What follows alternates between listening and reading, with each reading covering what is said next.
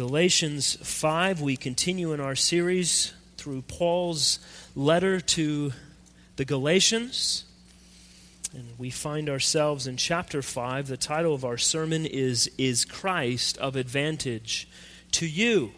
And while your bulletins say otherwise, and much to the chagrin of those who help me prepare worship each month, I love you, I'm thankful for you.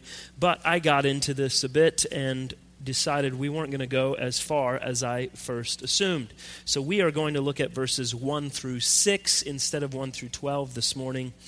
And next time we gather, we will pick up 7 through 12. So, Galatians 5, 1 through 6, our key words for our worshipers in training are advantage, firm, and slavery. Now, at the Kennecott home these days, we are very excited about a little friend we have that my oldest daughter, Eva, caught and named Fuzzy. Fuzzy is currently residing in a critter cage that is sitting on our windowsill in our kitchen. He is a native resident of Paducah, Kentucky, and was gathered up and displaced from his home when we were visiting my parents a few weeks ago. Fuzzy has done exactly what the book The Very Hungry Caterpillar said he would do. He ate, he grew, and he is currently wrapped up in a warm cocoon on a leaf that he made one night while we slept. We keep waiting, we keep watching, because we know what comes next. Fuzzy should become a beautiful butterfly as long as he has survived the various tossings and tumblings of regular investigation that he has endured over the last few weeks. Now, I wonder do you know how this happens? Do you have any idea how a caterpillar becomes a butterfly? It's like the world's greatest costume change. Into the cocoon as one thing, and out something completely different. It's called metamorphosis.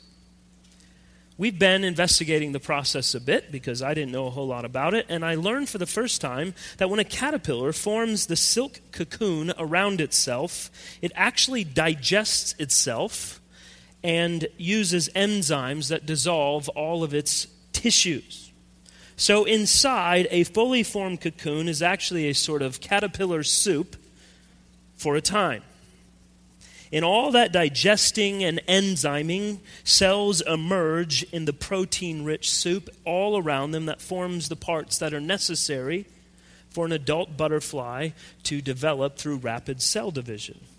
And when all that's complete, in about two weeks' time, if everything works properly, a butterfly will emerge and will live a very happy life for an entire month until it comes to an end. Isn't that amazing? It is an incredible work of God. Now, as far as I can think, the caterpillar turning into a butterfly is a rare instance in nature of something being one thing and turning into something completely different. Creatures may grow bigger, they may grow wings or develop longer tails, but to become something entirely new is unheard of. And as I've been thinking about this, I've thought about what Paul has been writing to the Galatians as we've made our way through the letter. And I've been thinking about the nature of true conversion and what we often assume that might look like. You see, when a person becomes a Christian, when God actually saves a person, the Bible tells us we become a new creation or a new creature. The old has passed away, and behold, the new has come. So you see, we're not a bunch of caterpillars that just get a little bit bigger or change our appearance on the outside a little bit. No, everything changes. It's like becoming a beautiful butterfly through spiritual metamorphosis. It can't be understood in any other way. This is true gospel transformation. And what Paul's been harping on, and I hope we've all taken away from Galatians at this point, is that true gospel transformation is completely and totally different than moral reformation. Moral reformation is external and it's simply reworking some of our behaviors or, or what we say to others to appear as though something drastic has changed about us. But really, in moral reformation, the heart stays the same. Gospel transformation is wholly other than a moral revolution. Gospel transformation doesn't work simply to make us nice people with clean lives and healthy habits. Some of you saw earlier this week a quote that I put on social media. C.S. Lewis wrote this in Mere Christianity. I believe it explains this quite well. He writes A world of nice people, content in their own niceness, looking no further, turned away from God would be just as desperately in need of salvation as a miserable world, and might even be more difficult to save. For mere improvement is not redemption. Though redemption always improves people, even here and now, and will in the end improve them to a degree we cannot yet imagine. God became man to turn creatures into sons, not simply to produce better men of the old kind, but to produce a new kind of man. It is not like teaching a horse to jump better, but like turning a horse into a winged creature. When we become the people of God, when the gospel comes into your life, when you, when you learn the gospel and when you see the gospel and it becomes real to you, it changes you. It makes you honest where you used to not be honest. It makes you bold. It makes you courageous. It makes you unselfish. It changes you from the inside out. It makes you a godly person. And from that point forward, there is no condemnation for those who are in Christ Jesus. Your sins can never separate you from God. Now you're accepted with God. And it is absolute. It is complete. It's based not on your past, but on Christ's past. It's not based on how you live and what you've done, but what Christ has lived and done.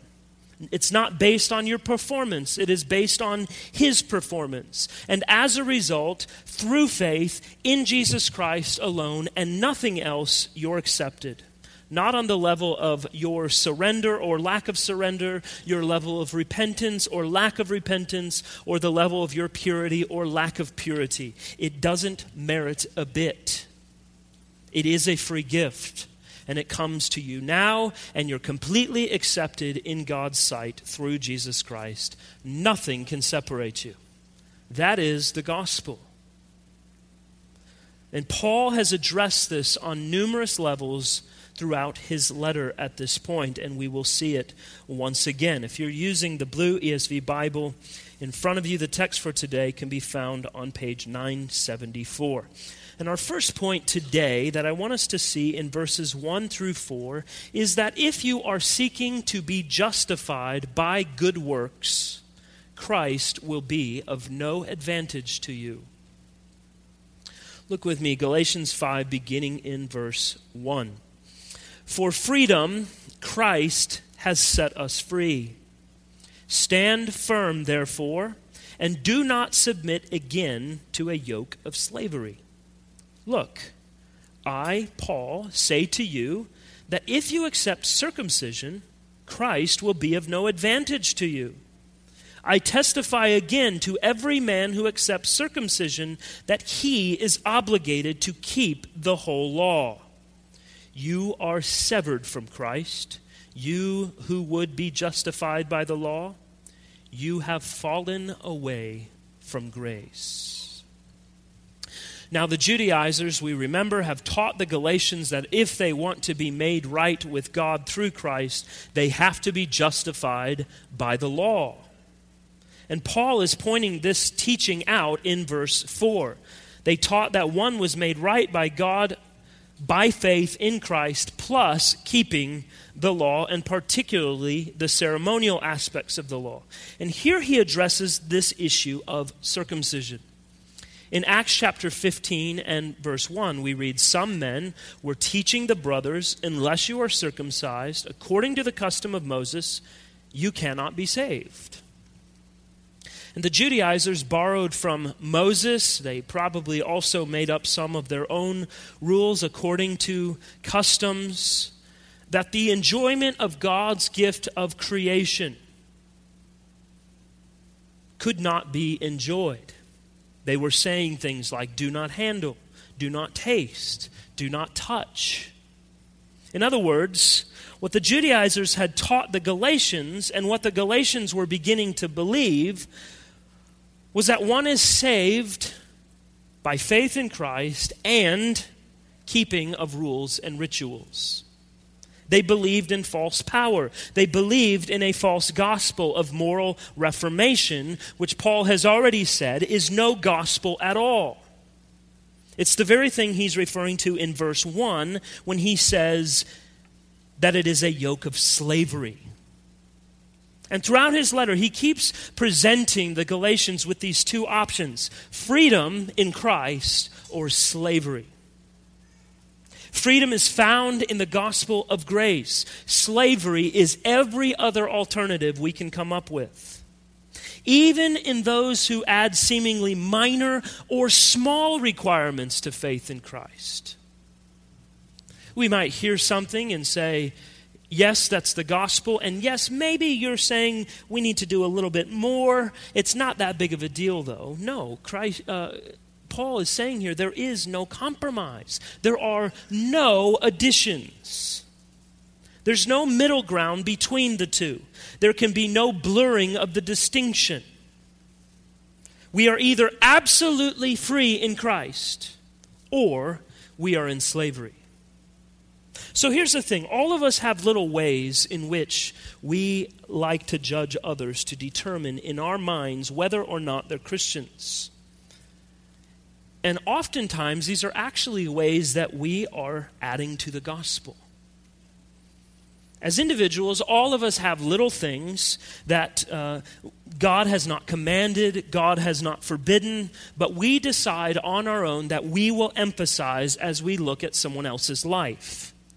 And you can feel it when maybe someone else says something, or you see something, or hear something from someone who is a Christian, and it, it's something you don't like because it's not your preference, or it doesn't, it doesn't fit your image of what a Christian should do or should look like. Not based on the Word of God, but based on your own likes and dislikes. And, and you feel an instant weight in your heart when you hear it or when you see it. You all know what I'm talking about.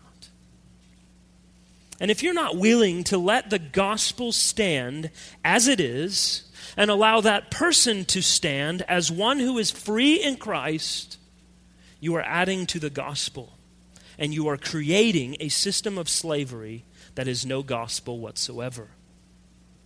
Now, please don't misunderstand me. I'm not talking about issues of clear sin or rebellion. I'm talking about things we contrive in our own minds as being sinful and wrong, even though the Lord has not said so.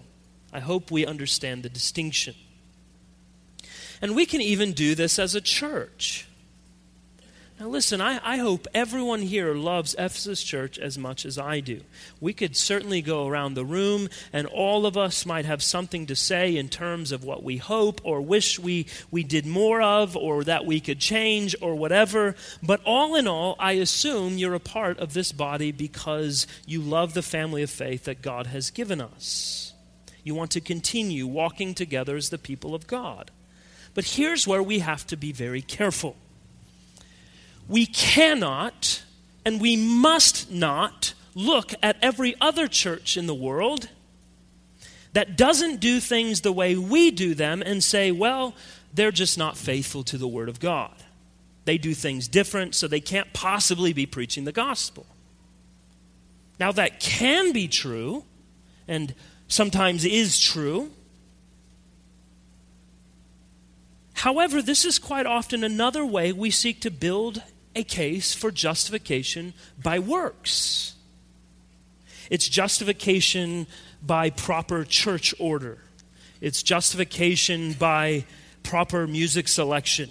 It's justification by length of sermons. It's justification by children's programs or youth groups or external ministries. And here's what Paul says about all of it.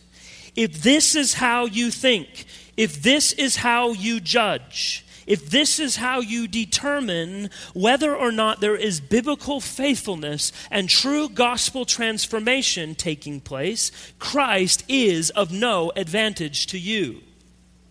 Why? Because you've created a system of slavery. It is a yoke of slavery. You don't know the freedom of Christian freedom. It is at the heart of our theology. We are not justified in any way, shape, or form by our works. We are justified by faith alone, and that is a gift from God. I didn't earn it, I didn't conjure it up, I didn't deserve it, I didn't even want it. But God gave it to me. And as I received it, not as a condition, but as an instrument, I was made able to repent and walk in faithfulness and thankful obedience to what God has commanded. Now, here's a common response to all of this. It may be what you're thinking right now. And it's what Paul dealt with himself, it is what Luther famously dealt with in the Reformation. The response is often this if all you do is emphasize grace and the fact that God loves us despite ourselves and our sin, and that He loves me as much today as He will love me in 10,000 years, what's going to happen? It's going to be an open door for anyone and everyone to do as they please, however they please, whenever they please. And let's be honest, that's sort of a common sense response, isn't it? When acceptance is so total that it makes your performance invisible and useless to earn you something, how is there any incentive for excellence? How is there any incentive for sacrifice and selflessness? How is there an incentive to live an obedient, disciplined life? There aren't very many of you who would go to work if your boss told you you need to come and work hard and do your best and help the company look really good in the eyes of the world, but um, you're not going to earn anything in doing so.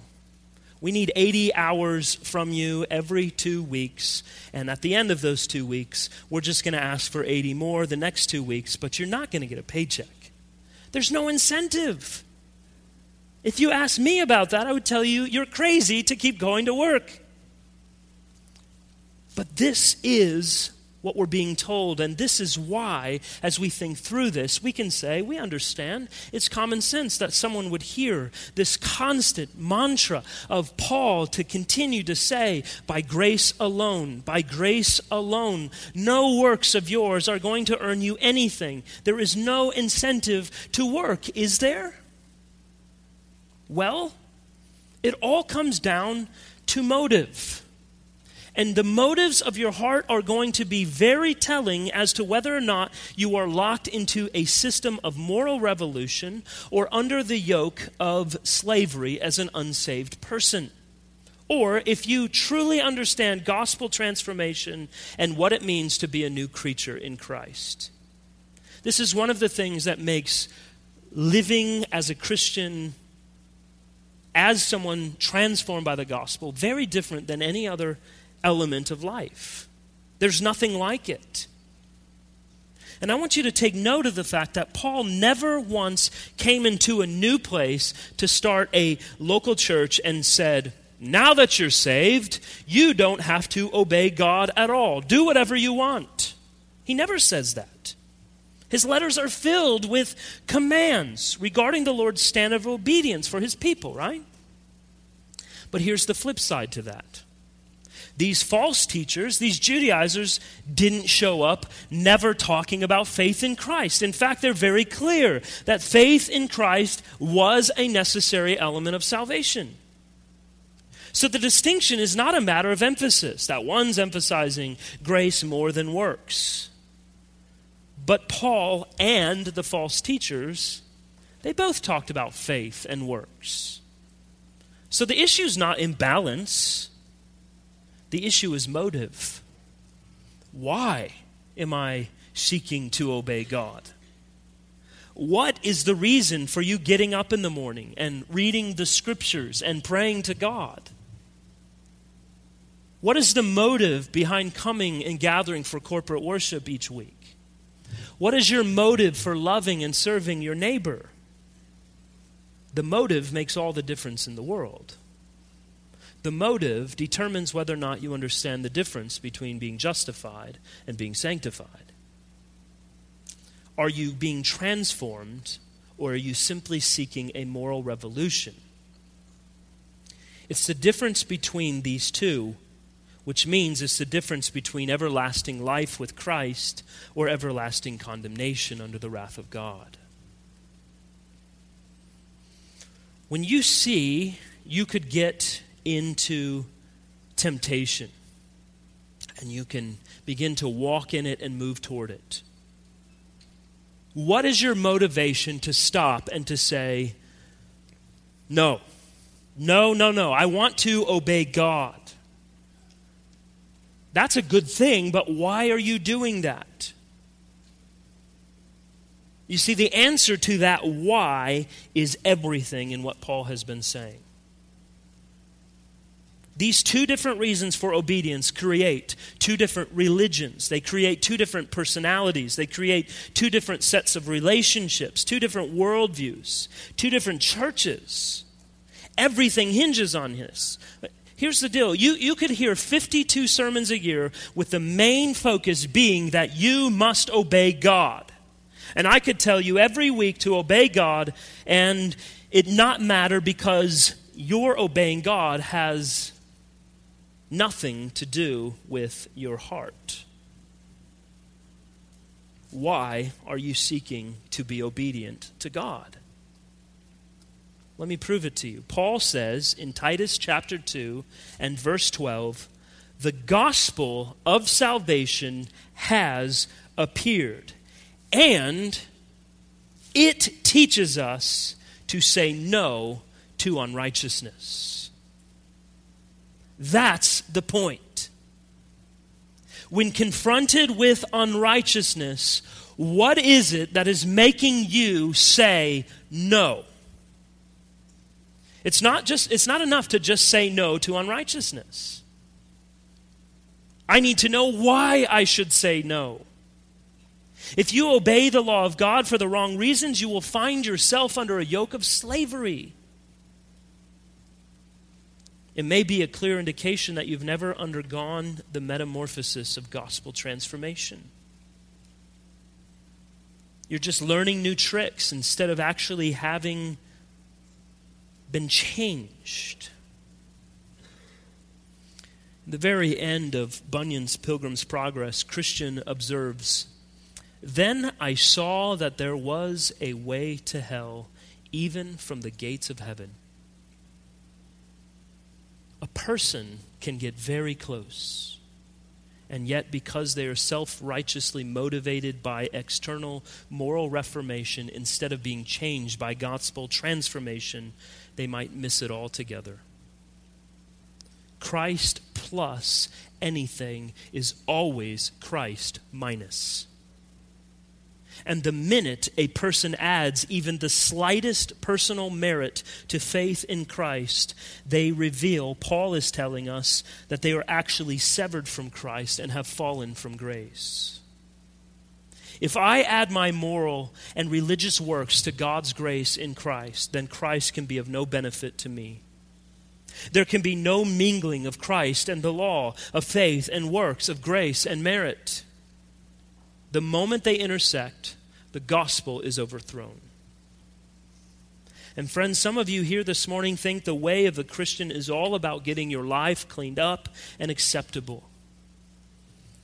And if you think you need to get yourself cleaned up before you come to Christ, you're not understanding the gospel and you will never come to Christ.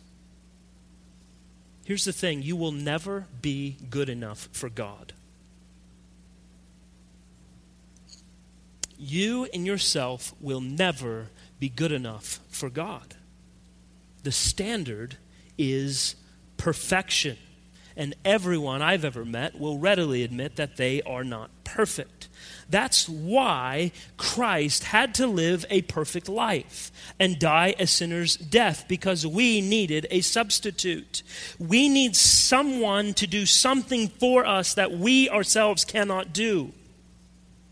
And the gospel is stunning. It's a transforming truth that while I cannot live a perfect life, I am required to live to achieve God's favor on my own. Christ lived that life for me. And by the instrumentality of my faith, his perfection is credited to me as one who is made right with God. It's not because my works, it's not because of my efforts, it's, it's not because I'm better or smarter or more deserving than my neighbor.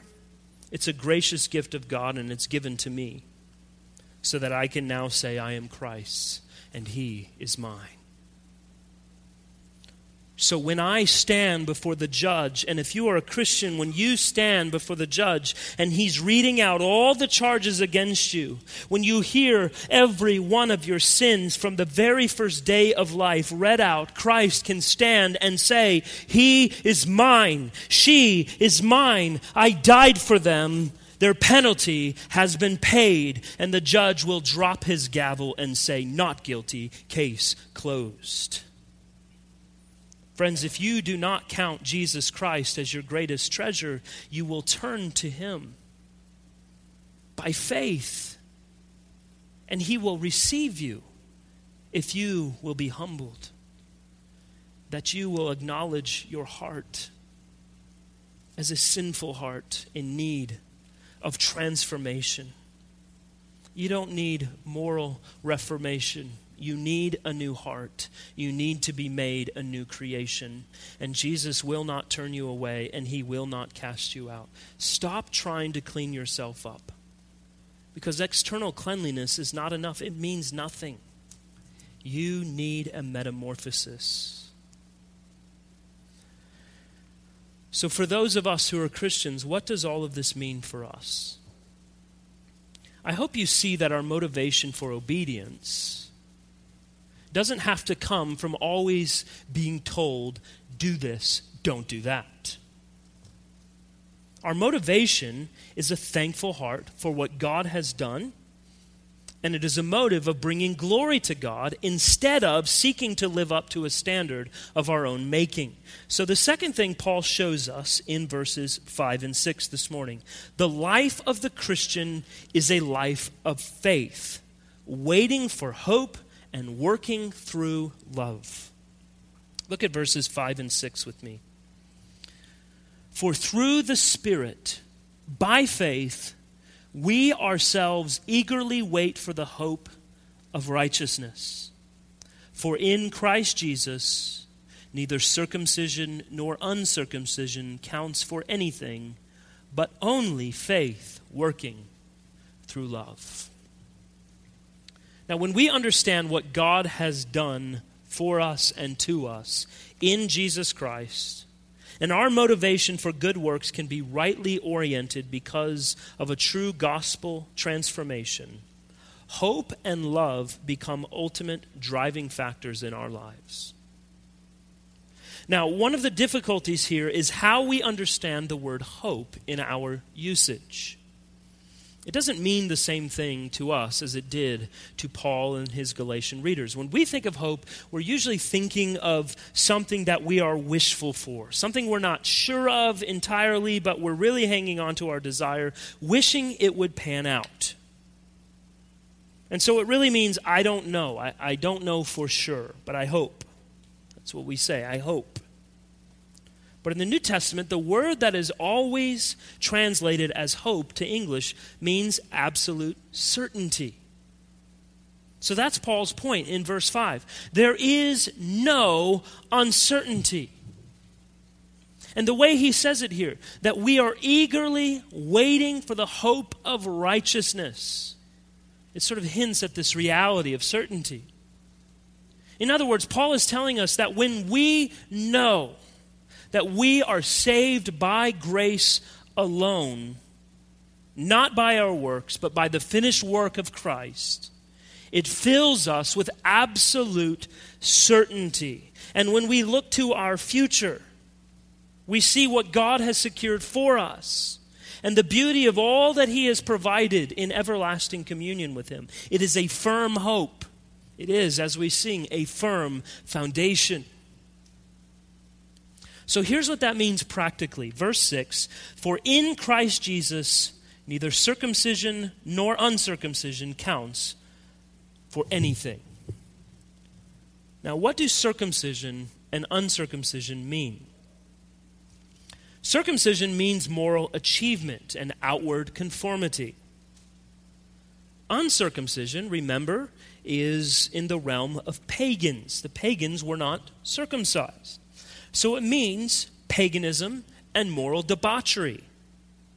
So here's what Paul is saying neither is of an advantage to you. And here's how it plays out for us in our daily lives. The next time you do something, this week when you do something that brings glory to God, like bake me a cake or bring me some bacon or something like that, you need to preach to yourself and say, This means nothing for my salvation. God doesn't love you because you did this. You did this because God loves you. A Christian doesn't say, God loves me because of how I've done this and I've done that. No, the only reason you do anything of value is because God has first loved you. And He's working in you, and He's guiding you by His Word and His Spirit to bring about the ends that He has designed for His glory. So we need to always bring ourselves to this end because we are so prone not to. What is the first thing we are so prone to think when we do something that is good? We want to love ourselves and pat ourselves on the back and congratulate ourselves for being so spiritual and so godly and such a beacon of light to a lost and dying world. We get very proud. We need to always bring ourselves to the very end, to the bottom, that we might rightly be looking to Him and giving Him the glory instead of ourselves. That what, that's what it means when Paul says that circumcision means nothing. What I do externally means nothing for my justification. But he also says that uncircumcision means nothing. So that means when you fail, when you fall, when you blow it, when you act like an idiot and do something stupid or selfish, you're likely going to go through a time when you start thinking. And this probably more often than the other. You call yourself a Christian? Maybe you're not a Christian. You can't be a Christian. No way. Not the way you did that. If you were a Christian, that would have never happened. You would have never done that. God's not even going to hear your prayers, so don't pray. He's certainly not going to bless you. We've all been there, haven't we? So, what do we preach to ourselves then? If I had done the right thing instead of the wrong thing, it would not make me any more fit for His presence. Because of what Jesus has done for me, I'm righteous in the sight of God and will be clothed in that righteousness in every way when He looks upon me as His Son. So we repent of our sins and we remind ourselves who we are in Christ and because of Christ. Perhaps that helps us all to understand something even more of the freedom that we see in verse 1, the freedom we spoke of last week we are free to say, I am in Christ. And because I am in Christ, even my most vile sins are forgiven and washed clean. They don't condemn me, and they certainly don't define me. So the sin in our lives happens because God is showing our need to continually rely on Him, continue to turn back to Christ and His righteousness. And it happens to humble us and it brings us low that we can look at Him more and more and more. If you spend time every single day filling your heart with reminders of who you are in Christ, you will be reassured of our hope. You will be freed from the paralysis that comes from either mindset the mindset of circumcision that drives us to try harder and to do better so that we can earn something, or the mindset of uncircumcision that never sees forgiveness and identity in Jesus Christ. Now, the other piece to this is what Paul says in verse 6. In the end, what counts is faith working through love. Charles Spurgeon tells a great story told, he's not around anymore, that highlighted the fact that unless you know you are completely saved by grace, you have never done a single thing for God.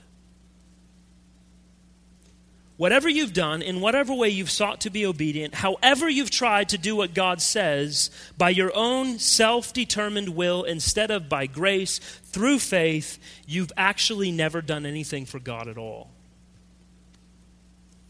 if you're filled with fear, if you're constantly up and down, if you feel like God hasn't loved me because I'm not good enough, I'm trying so hard, I just don't know if He will ever love me. Here's what Spurgeon wrote Once there was a gardener, and he grew a carrot. It was a huge carrot.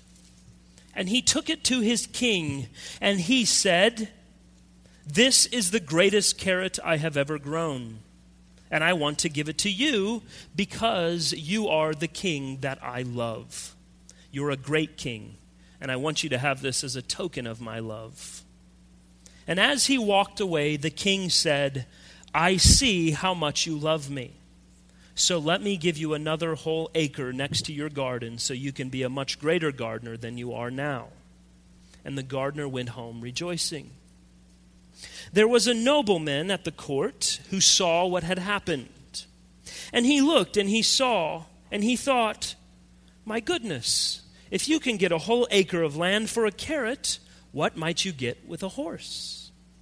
So the next day he brought a horse, and he says, I raise horses, O sovereign king, and this is the greatest horse that I have ever raised. I want to give it to you as a token of my esteem and my love the king discerned the man's heart, and he said, Thank you, I will take the horse. And he walked away with it. The nobleman, confused, looked at the king, and the king turned and said, The gardener gave me the carrot. You were giving yourself the horse. Now, here's Spurgeon's point if you have ever done anything in your life for God, you thought, in order to get yourself into heaven, you never did a single thing for God. If you're never doing it for the joy of who He is and for the delight of who He is, you're not doing it for Him. You're doing it for yourself. It's yourself you're feeding. You've never done a single thing for God, and you're, you're not doing anything for the poor either. You're using the poor, and you're using God when you're seeking all of these things for your own benefit, not because you delight in and treasure Christ as greatest and most ultimate. And so we end up using others, using them for who they are in themselves, and we're not loving Him for who He is in Himself. Only when you see the reason you can be saved is that God looked at you and was willing to lose his son for you, not because of anything you could possibly give him. Then will your faith work through love. God has loved you. He has made you a new creation in Christ if you are in Him because God loved you. And God simply chose to make you a new creation in Christ. That's it.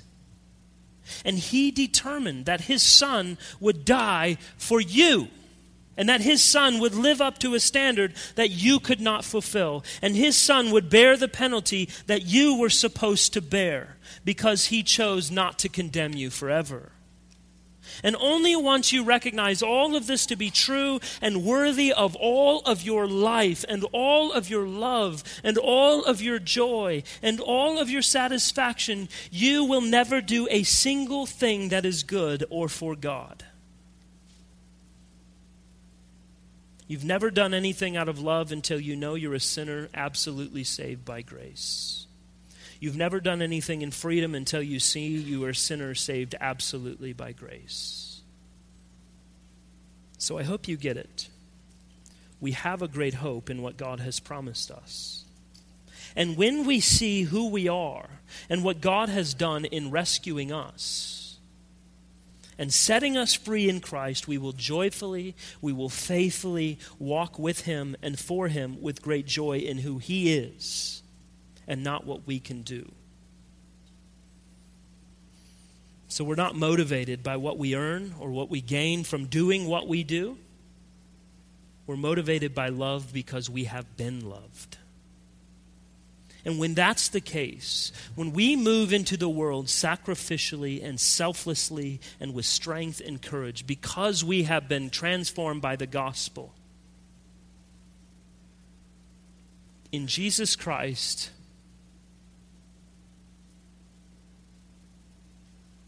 we can walk through all the times we seek to live by circumcision, or we can look to all the times we failed in uncircumcision, and we can say, Christ is enough because I have been transformed by the gospel.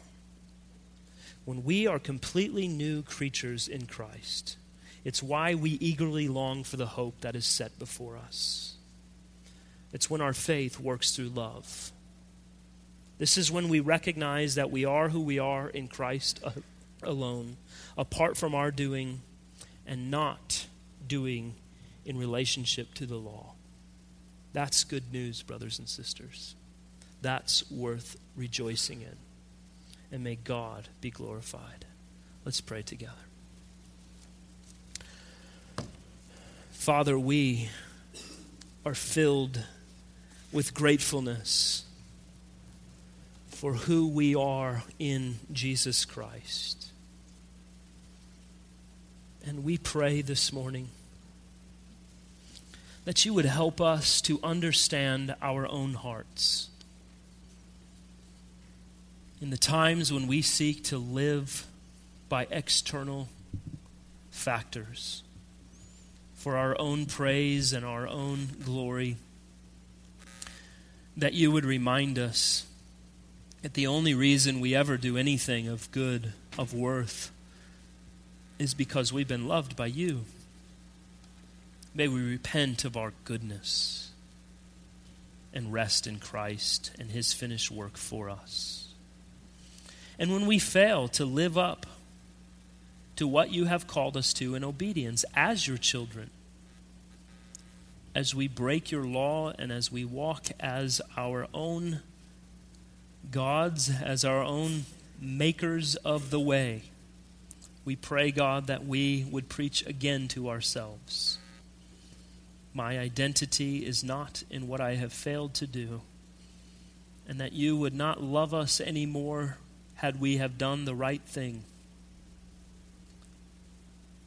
But it all serves to bring me to the end of myself that I may be humbled in repentance, that I may be encouraged in my faith that I can stand and walk in what Christ has done for me because my identity is in Him alone. So, Father, when we seek to achieve moral perfection on our own or when we are fully aware of our failures, we pray that we always turn to the only source of life, who is Christ Jesus. I pray, God, for those who are here this morning who seek a changed life through moral reformation. Would you help them to see their inability to live up to even their greatest desires and that they would rest in Christ alone? That you would call them to yourself, that you would transform them by the power of the gospel and the work of the Holy Spirit, that you would be glorified forevermore. In Jesus' name we pray. Amen.